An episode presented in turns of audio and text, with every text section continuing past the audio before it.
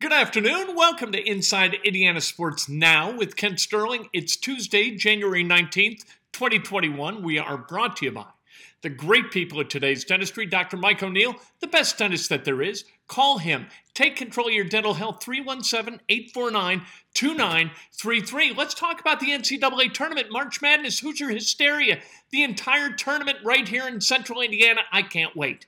It all starts on March 18th, according to the NCAA. They sent out a press release today. The play in games, they're going to be played on March 18th.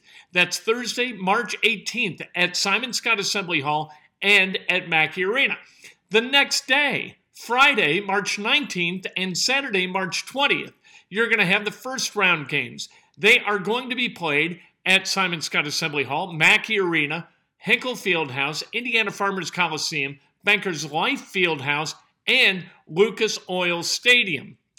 All these games are going to be played in the typical broadcast windows, and we know what that means. Like the first game is going to start at like 12:07 p.m. and the last game is going to wrap up late at night. It's going to be very, very similar to what we have traditionally seen in the first round of the NCAA tournament, minus the fact that it's going to be played on that Friday and Saturday. Then the second round games, they are going to be played on Sunday, March 21st, and Monday, March 22nd. This is different. They're going to be played at Bankers Life Fieldhouse, Lucas Oil Stadium, Indiana Farmers Coliseum, and Hinkle Fieldhouse. Typical broadcast windows apply CBS, TBS, TNT, Court TV, or truTV, or whatever the hell that thing is. It used to be Court TV. All right, then we move on. So we play on Monday. Those are second round games. Now the Sweet 16 is set. These games are going to be played on Saturday, March 27th, and Sunday, March 28th. These are going to be at Bankers Life Fieldhouse and at Hinkle Fieldhouse. No use of Indiana Farmers Coliseum or at Lucas Oil Stadium. The, like I said, those games are going to be played March 27th and 28th. These are not typical broadcast windows every single game of these eight Sweet 16 games are going to be played in its own designated TV window. So we're going to be able to watch all eight of these games back to back to back to back to back. This is going to be fantastic. What a party this is going to be, right? On the 27th and 28th. So you've got four games each day, each individually televised. So we're not toggling back and forth from different games, different Sweet 16 games. It's going to be awesome. Then the Elite Eight is going to be played at Lucas Oil Stadium. That will be on Monday and Tuesday, March 29th and March 30th. The Final Four is the following weekend on Saturday, uh, April 3rd, and Monday, April 5th. That's going to be fantastic. I can't wait. I think the NCAA has done a really good job with this. Uh, I don't know exactly how all of this is going to work, but I'm behind this 120%. I can't wait to see it. I can't wait to be around it. I hope that there are fans that are going to be accommodated on some level, and I hope other fans decide, you know what, the hell with it.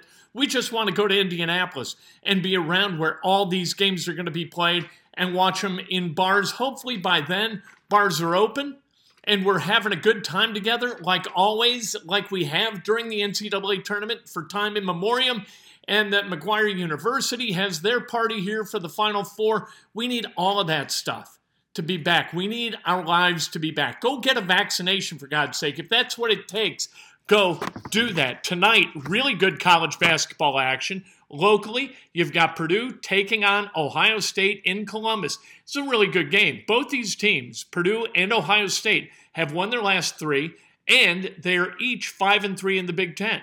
Purdue is playing better than we expected. They figured out how to score the basketball a little bit. When they knock down threes, it opens up everything. You knock down a few threes and you got a chance if you're Purdue. If you don't knock down any, like they didn't against Penn State, you still got a chance because they beat Penn State. Penn State, speaking of Penn State, how about this? After the game, evidently, uh, Jim Ferry, the head coach there, went off the rails in some way, shape, or form, and Penn State has been fined $10,000 as a result, and uh, Ferry has been reprimanded by the Big Ten. And all the Big Ten said is, hey, you, you kind of you, you've got to adhere to our standard of sportsmanship and civility. And if you don't, this is what happens. So I don't know what Ferry did. I don't care because Purdue won. If he was salty about it, tough.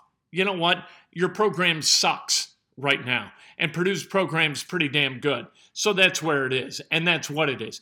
At seven, by the way, yeah, that game's on the Big Ten Network. I think I mentioned that. Butler takes on DePaul at seven o'clock tonight in Chicago. This is a key game for Butler, who's three and five in the Big East. If they want to get to 500 in the Big East, and you better get to 500 in the Big East if you want to play in the NCAA tournament, they need wins against teams like DePaul. They need two wins against DePaul. This is one.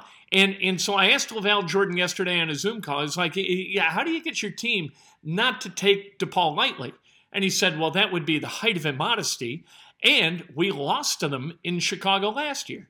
So it shouldn't be too tough. We got some new people on this team, but I'm sure that most remember that we got beat at DePaul. We are going to show up and we are going to compete. This game again on the CBS Sports Network. Not a lot of people have access to the CBS Sports Network, but we'll keep you apprised of the score. And I'm sure that the Bulldogs are going to go into the Windy City and come home with a W. Come home with a win. It's a Windy City win. You kidding me? Um, Myles Turner, he's got a broken hand.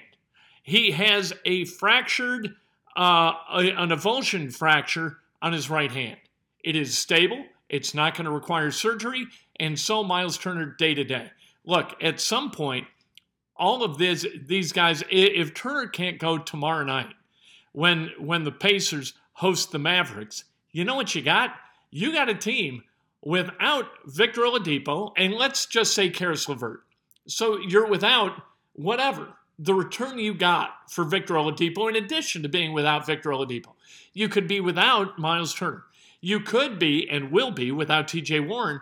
And Jeremy Lamb, I don't think he's ready to go yet. Those are four integral pieces to what the Pacers need, both offensively and defensively. And they got to find a way to show up and they got to find a way to compete against a pretty damn good team with one of the best young players in the NBA in Luka Doncic. That's just the way it is. You know what? What are you going to do about it? You're going to compete. You control what you can control.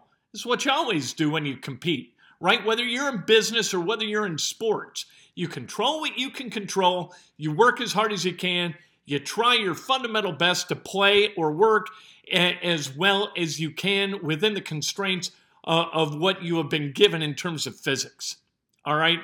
Now, the Pacers, they're missing a bunch of points, a bunch of rebounds, a bunch of, a bunch of blocks potentially if Myles Turner cannot go tomorrow night at Bankers Life Fieldhouse.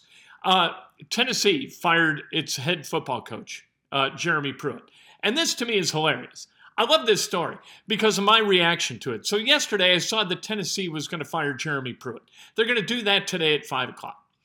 And uh, they're doing it for cause because he has committed recruiting violations. And I thought, what? What? How many schools rat themselves out and, and bring down consequences on its own program because they ran afoul of some recruiting rules. Who does this? And immediately I thought, you know what? Good for Tennessee. I'm glad that Tennessee has done this. That is just wonderful that finally somebody is stepping to the plate and being honest about something. And isn't this wonderful? They found in an internal investigation that there were recruiting irregularities and they're going to hold their coach accountable.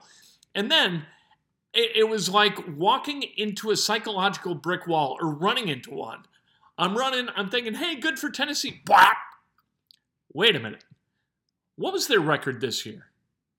Their record was 3 and 7.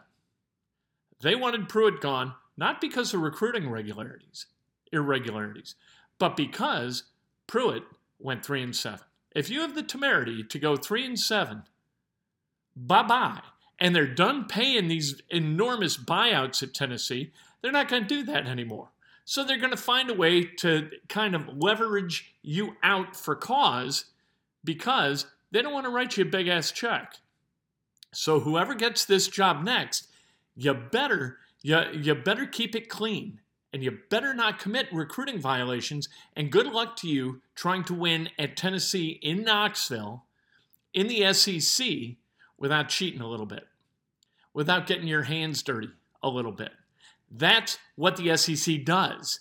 Do you think the other schools, the other football programs in the SEC, that they don't kind of turn a blind eye to recruiting violations? Of course they do, minus Vanderbilt. Vanderbilt probably doesn't. And that's why Vanderbilt doesn't win. So now you've done this at Tennessee. You fired your coach, who you wanted gone because of three and seven. But what you're doing is instilling a culture of accountability for recruiting violations to whoever the new coach and making it impossible for him to win.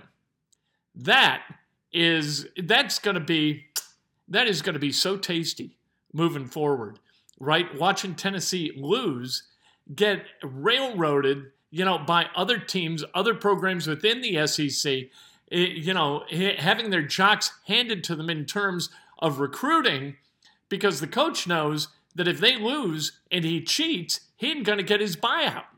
And he coaches, they like their buyout. With a buyout, you can retire. You can buy a boat, and you can spend your time sailing your boat on the water and putting a horse on your boat and riding it around in circles and having a chef cook for you and your wife and your kids and and doing all that stuff pouring champagne cocktails at dawn every single day because the buyouts are enormous. And that is good news for coaches most of the time. For jeremy pruitt it's bad news. And for whoever follows him at tennessee it's really bad news because they're done writing the checks. So who's going to take that job? That's a great question. I don't know who's going to go coach at Tennessee. Tennessee, you'll remember, beat Indiana 23 22 in the Gator Bowl last year, just a year ago. Pruitt, he won a bowl. Everybody's happy. COVID hits, things get weird. They go three and seven, and he's out of there like through a goose, and he ain't getting his buyout. And because they decided not to pay the buyout. It's going to become very difficult for Tennessee to win football games moving forward. And I think it's hilarious. Tomorrow morning, Breakfast with Kent. I cannot wait. 7 o'clock straight up on Facebook Live, and then immediately thereafter on Periscope. Hopefully, we're celebrating Purdue win, a Purdue win, and a Butler win. Hopefully. We'll preview what the Pacers are going to do tomorrow night against the Mavericks. Maybe we have an update on the uh, availability of Myles Turner, although I doubt that. The Pacers really just sent their clarification on Turner's injury just a few minutes ago. Uh, and then, you know what? Periscope, we do Periscope immediately thereafter at about 7.10, 7.15. Can't wait.